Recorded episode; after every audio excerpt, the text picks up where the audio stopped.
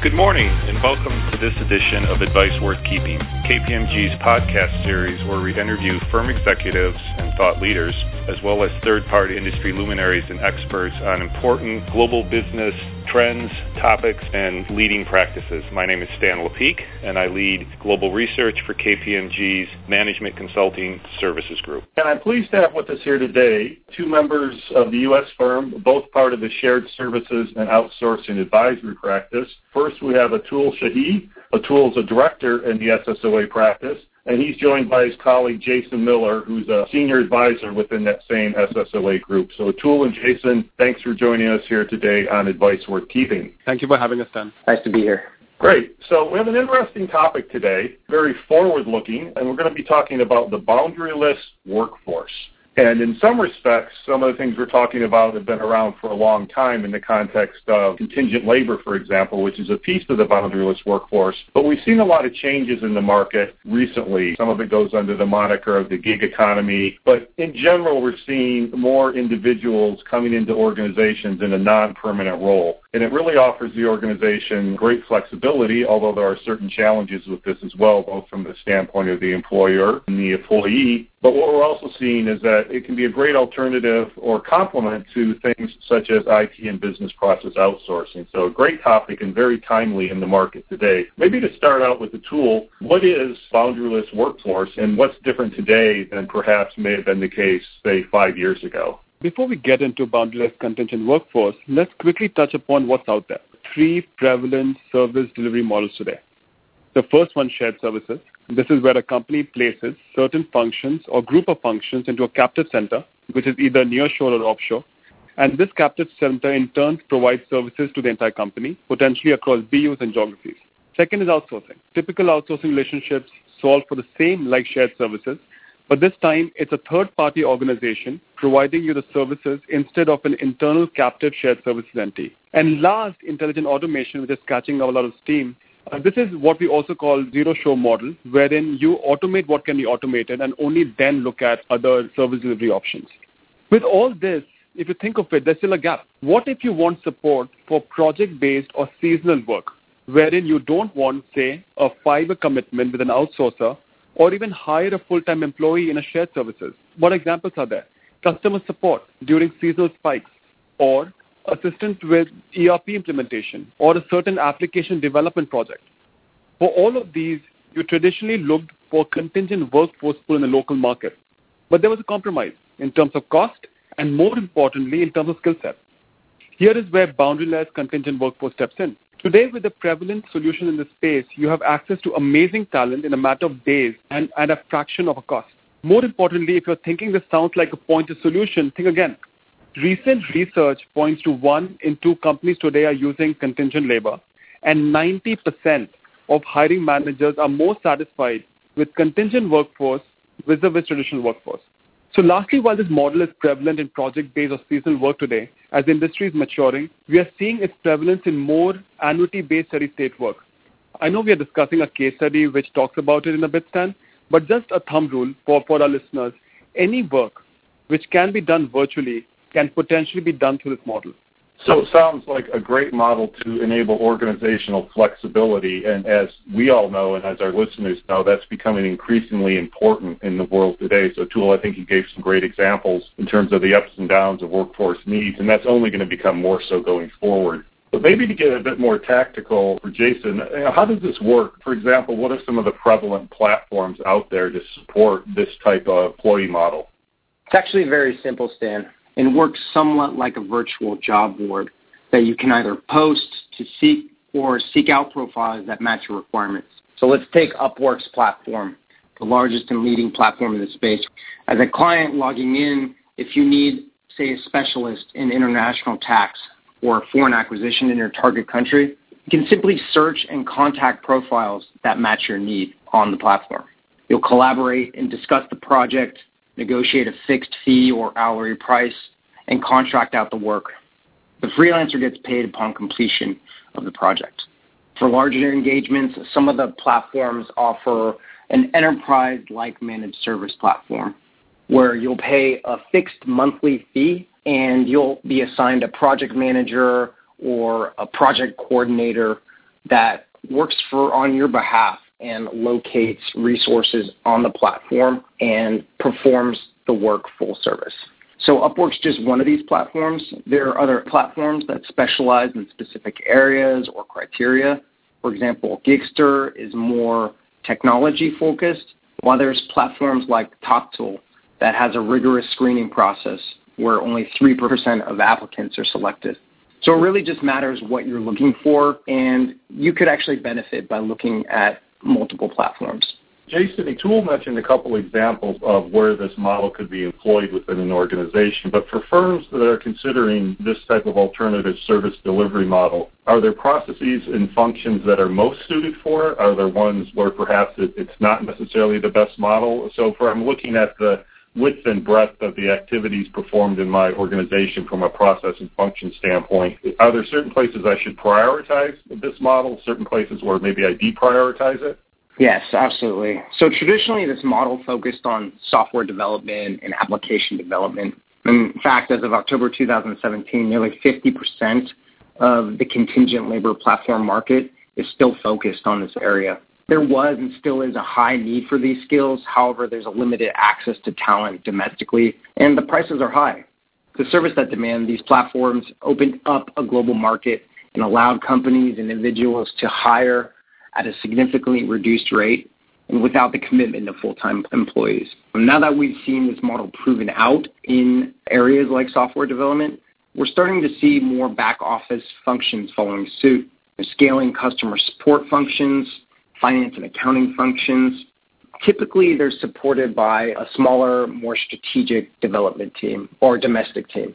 Some processes that might not work are strategic in nature, need a lot of coordination between teams. And so the freelancer might not have the knowledge or the inner workings of the company or specific project to take on that portion of the project anything highly secure in nature, cyber, anything that needs a lot of access to systems might not be the best fit at the moment, but a lot of these platforms are making strides in these areas, offering VPN services, secure connections, virtual machines and platforms to actually gain access as well. And it's coming Atul, clearly boundaryless contingent labor, as you and Jason have, have described, and it sounds pretty compelling both from an access skill standpoint, but also a flexibility standpoint.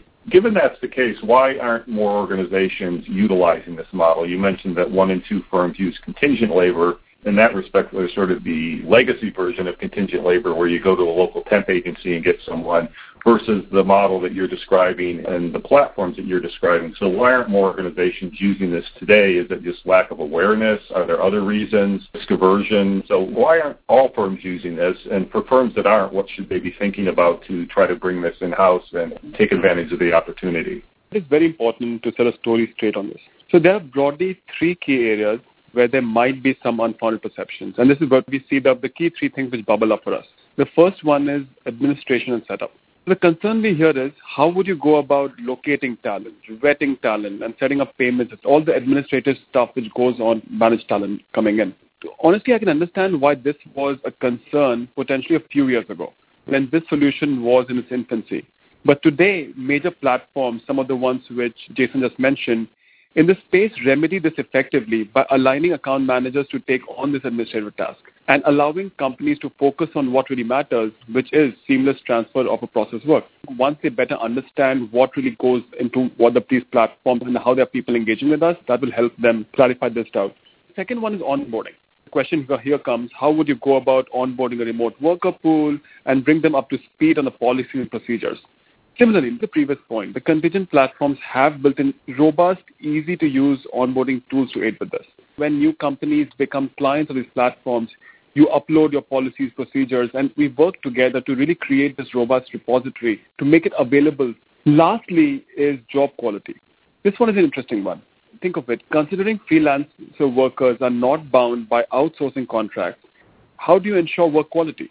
While this sounds like a genuine problem on the face of it, you need to peel the onion a little to get to the real story. First and foremost, contingent workforce platforms actually provide greater transparency than almost any other service delivery model. For example, you know at any point in time how many jobs a freelancers perform in a specific area, also how previous companies rated his work. Try getting this for any other service delivery model.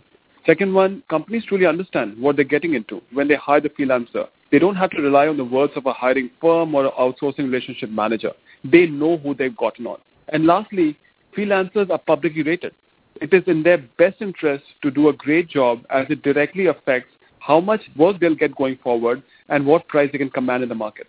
Yeah, I don't think organizations should underestimate the importance of those tools. Having myself worked at a firm by the name of Elance, which was one of the very early freelance platform, a common complaint we heard was the traditional use of contingent labor was the inability to address exactly what you said. I recall talking to one executive who said that they had got rid of a temp labor person for basically not performing and the next day saw him in the elevator working on the floor below because there was just very little visibility in terms of both the job quality effort, but also keeping track of who is in the organization from these third-party firms. So I think these tools are extremely important to allow you to take advantage of the opportunities that are out there. This also goes back to the point we had earlier, awareness piece. I think while I mentioned that most companies today are considering this, but you're right. A lot of the IT divisions have considered this a lot, but other functions are just catching up to it. I think that the point you raised earlier is an important one, and potentially as things are catching up, different functions are also utilizing this now. So, Jason, maybe if you could share a couple of client case studies where organizations have adopted this model and the successes and maybe what were some of the challenges. We've mentioned this one in the white paper, but I think it's a good example of how companies are applying contingent labor platforms to scale. So an online service company that matches customers with local professionals was receiving over 5 million requests a year. Too many of these requests for their 230 person operation to handle. So the company actually contracted with Upwork Enterprise to divert their live chat requests to over 130 freelancers in the Philippines. Now, after initial test pilots, they were so successful that they were pretty much indistinguishable between the domestic agents, garnering a 92% customer satisfaction score, but also at one fifth of the cost of their counterparts. This is just one example, but companies are doing multiple projects with freelancers that we can gladly go over. It works for large scale operations like this or very small scale operations if you need one or two people to do a specific project. That's what makes this so interesting is the wide breadth of solutions you can offer. You don't have to be a big outsourcer to look at this work. This work can be contracted to many different engagements at many different sizes. Okay, so to wrap up, Atul, for organizations that are considering alternative service delivery models, such as the boundaryless contingent workforce, what are a few suggestions you have for them? So for our listeners, what are some of the things they should be considering or looking at as part of adopting and taking advantage of this model? So a couple of things which come to mind. One, boundaryless contingent workforce is here to stay. More than 50% of major corporations in the US have started using it and you will only see more usage and additional use cases for this in times to come. Hence, when reviewing alternative service delivery models, look at what roles or activities could potentially be delivered through this model when finalizing your overall stack. Second, I would suggest companies to start thinking through the life cycle of the boundaryless contingent workforce, particularly focusing on, from an HR perspective, review the overall life cycle of a contingent workforce and ensure you understand all the requirements, interaction points, and the controls which need to be put in place for effectively managing this remote contingent workforce. From the IT perspective, understand the access which needs to be provided to ensure the right amount of system access to enable efficient delivery, but with the right firewall in place to not allow any misuse. So this is what I think, Dan, which actually enables people to start kickstart this and start thinking through some of the contingent workforce service delivery models. Okay, some very good points, and I think that really highlights the difference between the legacy model of just calling a temp agency, bringing someone in and hoping for the best, versus taking a much more structured approach, both from the standpoint of administration, onboarding, and monitoring job quality. But I think that's very important about thinking through the life cycle. Atul, Jason, thanks very much today. I think this is a very important model for our listeners, if they haven't already adopted, to move forward on. So thanks for your time today. And for our listeners out there, we did reference a white paper. So for those of you that access this podcast from the Advice Worth Keeping website, there's a link out to the white paper Jason and Atul did. It's named Ready for a Boundaryless Workforce.